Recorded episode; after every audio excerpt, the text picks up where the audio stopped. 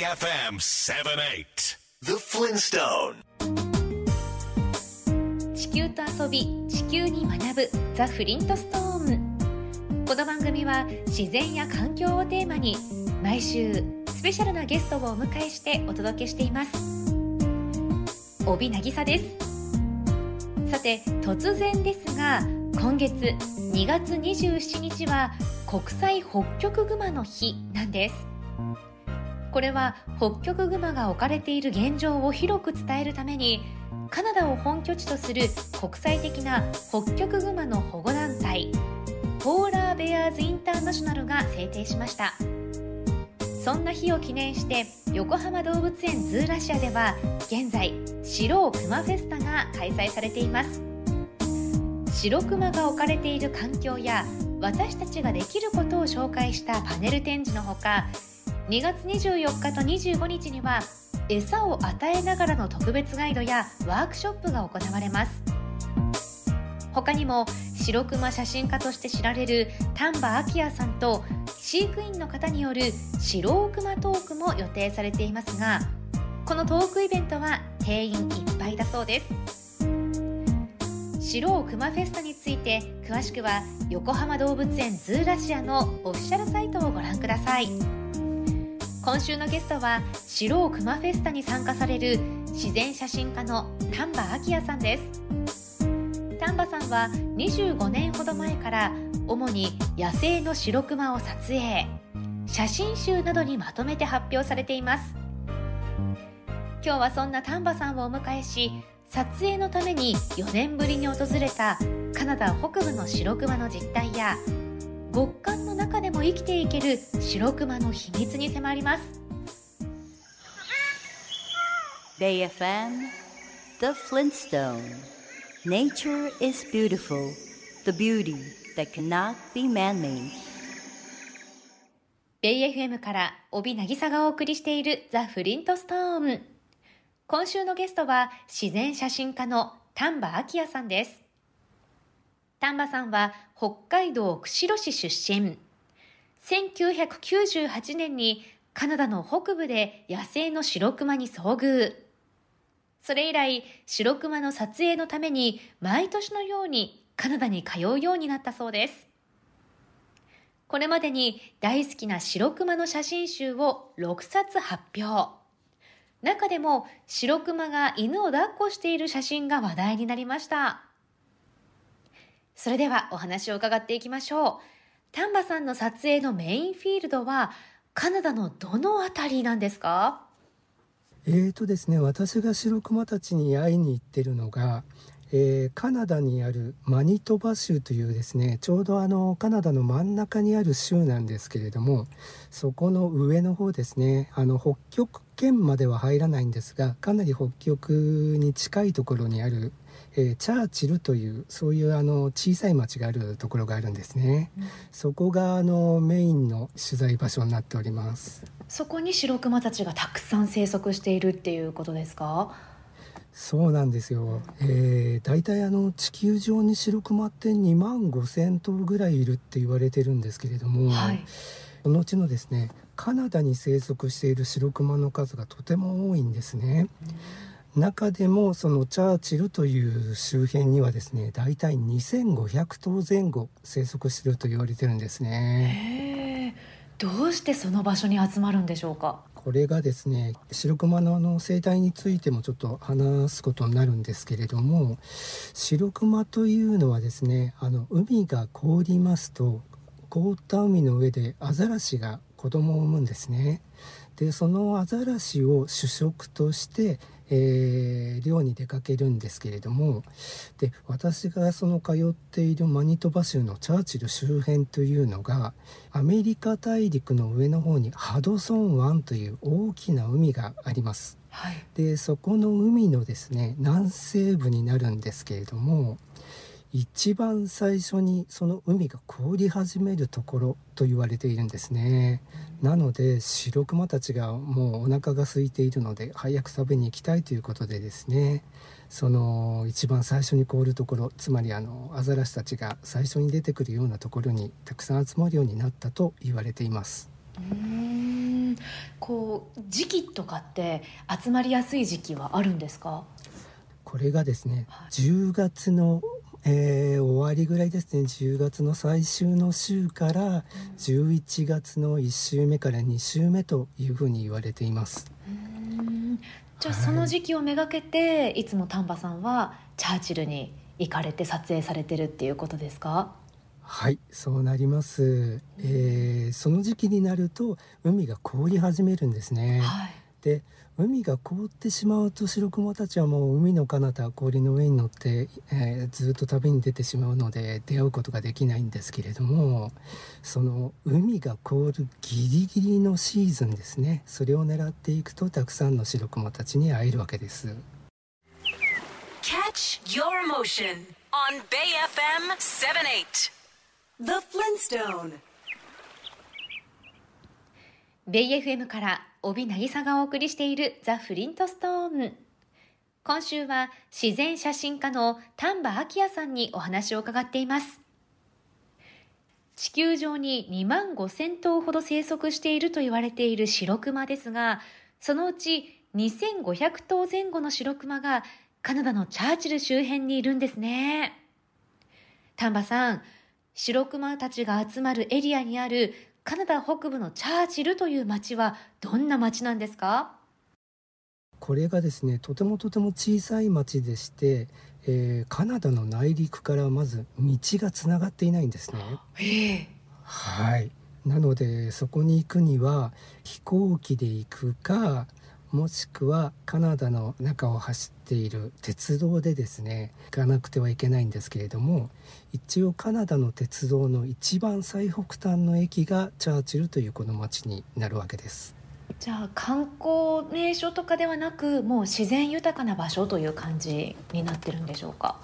ところがですねこの場所はあの日本ではまあ最近結構有名にはなってきているんですけれども欧米の皆さんはですね大体、えーそうですね30年以上前からこの場所に白クマたちが集まってくるっていうのを知ってましてですねツアーという形で一般の方々もですね野生の白クマを見に行くツアーというのがあるんですね。まあもともとは人間よりも先にですね白クマたちが住んでいたというのがもちろんあるんですけれども、えーでですねそのチャーチルの町というのがシロクマたちが海が凍るとこれから向かっていくと言われる北極北の方角ですね、えー北の方角に町があるんですね。ですから白クマたちの通り道ということもあってですね、えー白クマたちがたまに、えー町の中を歩くこともあるんですね。うーん。え人間との圧力みたいなものってないんですか？確かにあります。白クマたちはですね約半年間絶食をしててお腹がペコペコなんですね。実はその人間たちのお家ですとかゴミとかの食べ物の匂いを嗅いでですね、えーあ何か食べ物があると言って街の中に入ってくるとで、えーしかもそこに人間がいた場合ですね、えー最悪の場合は人間が襲われてしまうということも起こっているんですね。Feel the breeze with the pleasure of music. Bay FM 78. The Flintstone. ベイ FM から帯渚がお送りしているザ・フリントストーン。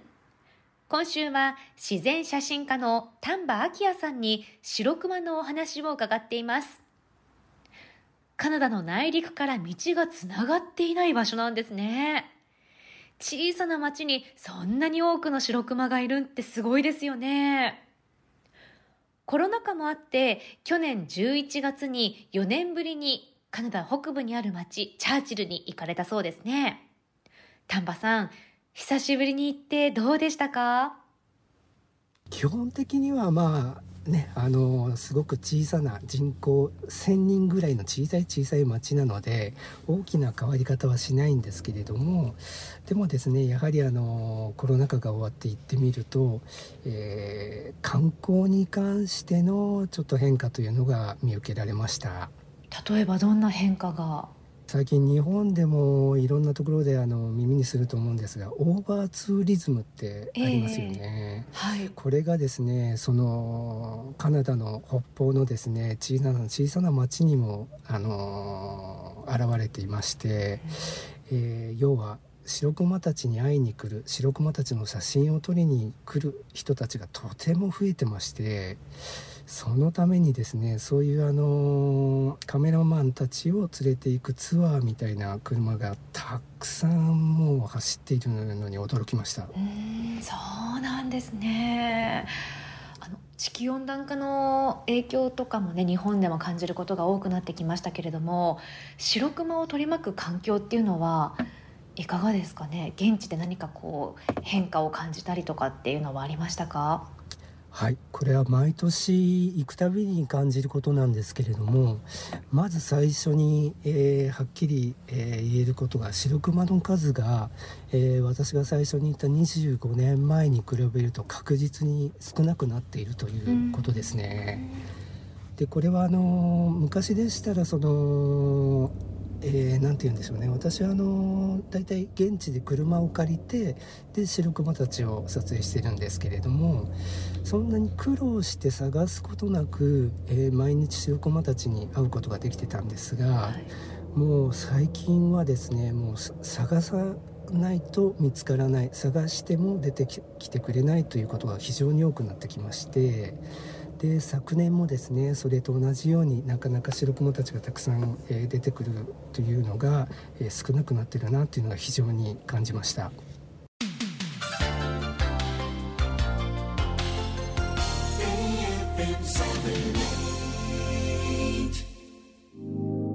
BAFMTheFlintstoneBlue Planet Full of life and color Our home Mother Earth. ベイ FM から帯渚がお送りしているザ・フリントストーン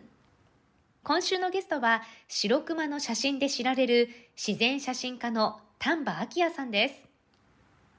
地球上にいる白熊のうちカナダのチャーチル周辺で生息している白熊の割合がかなり高いんですね。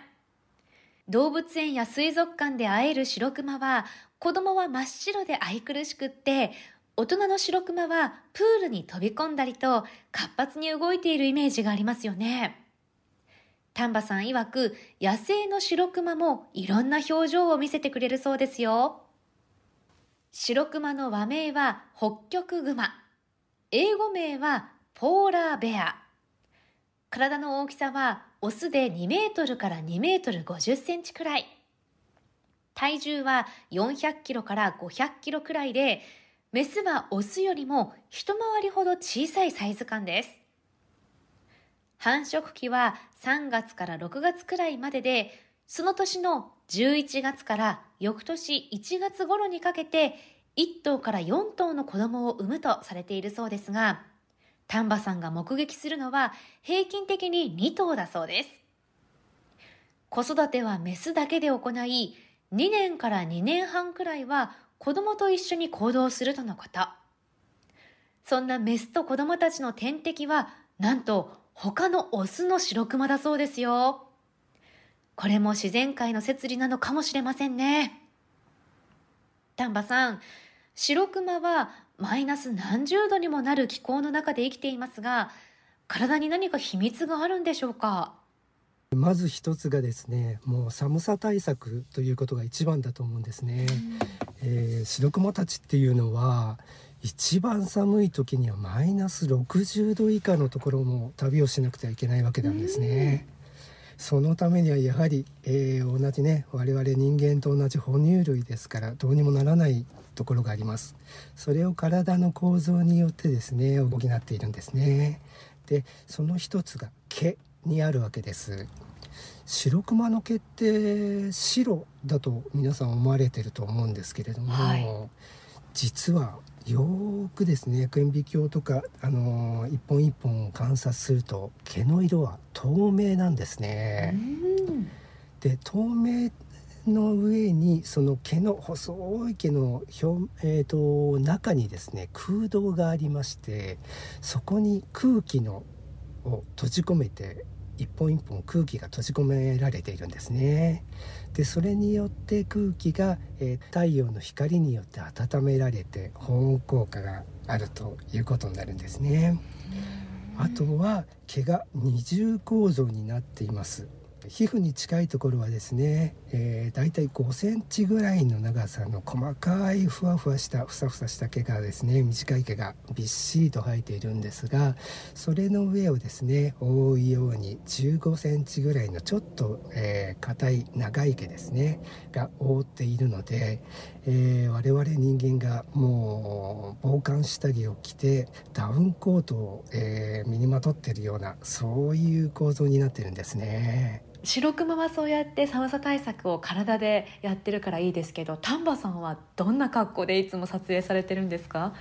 これがですねもう本当にあの基本的には車の中から映すようにはしています。っていうのがですね、えー、ままずは自分の身を守ることから始めています。えー、これはですね理由があるんですけれどももし人間を傷つけてしまった白熊がいた場合ですね人間を傷つけたということで、えー、その保護局とか、えー、白熊を捕獲するそういう施設にですね捕獲されてしまったり、えー、そういうことが起こってしまい最悪な場合殺されてしまう場合もあるんですね。で自分はあの白熊が好きで野生の白熊たちに会いに行ってるので白熊たちが傷つけられる原因が自分にあるっていうのは本当に本末転倒になってしまいます。ですからまず自分の体を守るということで車の中から移すんですけれどもただ窓を開けて全部開けてエンジンも切って外気温と同じ環境でもう長い時にはもう3時間4時間ぐらい動かないでじーっとね白雲たちを見ているので、えー、とても本当に外気温マイナス20度とか30度のになることもあるのでとても寒いんですね。はいなので防寒下着は本当にもうこれはもう必要最低限でございましてその上にあのフリースですとかえー、を着込んだ上にもう本当の局地用のダウンジャケットを着てですねモコモコになって写しています。Catch your motion on Bay FM 78 The Flintstone. ベイ FM から帯渚がお送りしているザ・フリントストーン。今週は自然写真家の丹波明也さんに白熊のお話を伺っています白熊は極寒でも対応できる体の構造になっているんですね。そんな白熊を撮影する丹波さんも寒さとの戦いですが、実は丹波さん、寒いのは大の苦手だそうです。2月27日が国際北極熊の日ということで、それに合わせて写真集を出されるそうですね。丹波さん、何というタイトルなんですか？今回の写真集のタイトルは「スーン SOON」スーンというタイトルですね、えー、日本語で言うと、まあ、もうすぐですとかそういうイメージがあるとは思うんですけれども、えー、でサブタイトルが「きっともうすぐ氷の橋があるから大丈夫」というふうな意味もちょっと込められています。うん。どんな思いを込めてこのタイトルにされたんですか？えー、やはりですね我々人間も、えー、いろいろなこれからですね自然環境ですとか地球環境の悪化によって住みづらい世の中になっていくというふうに考えているんですけれどもそれを白熊たちもですねあの昔からそのだんだんだんだん地球環境の悪化によって絶滅に瀕している危機が訪れているわけなんですね。それの白熊と人間たちをあの重ね合わせて希望も捨てないでのんびりなんとかやっていこうというふうな思いを込めています。では最後に長年野生の白熊を撮影されてきて今どんな思いがありますか？毎年毎年ですねこうやってあの地球環境が非常に、えー、悪くなってきている中ですね自分もあの非常にショックを受けているんですけれども、まあ、よくあの白熊を守るために動物を守るために地球を守るために何をしたらいいですかという質問を受けることがあります。それでですね無理なことを最初にやってもしょうがないと思うのでまずは周りのですね自分ができることから始めればいいかなというふうに思ってるんですね。でその一つがですね例えばトイレに行く時にもうテレビパチッと消すとかね、えー、隣の部屋に行く時に、えー、電気を消すとかそれがあの一瞬でも5秒でも10秒でもやればプラスになるわけですね。やらなければゼロのままじゃないですか。ですからそうやって自分のできることから、えー、やっていくことによって野生の白クマたちがですね、えー、なるべく長生きしてこれからも地球でですね我々と一緒に過ごせるようになればいいなというふうに思っています。Feel the breeze with the pleasure of music. Bay FM 78. The Flintstone.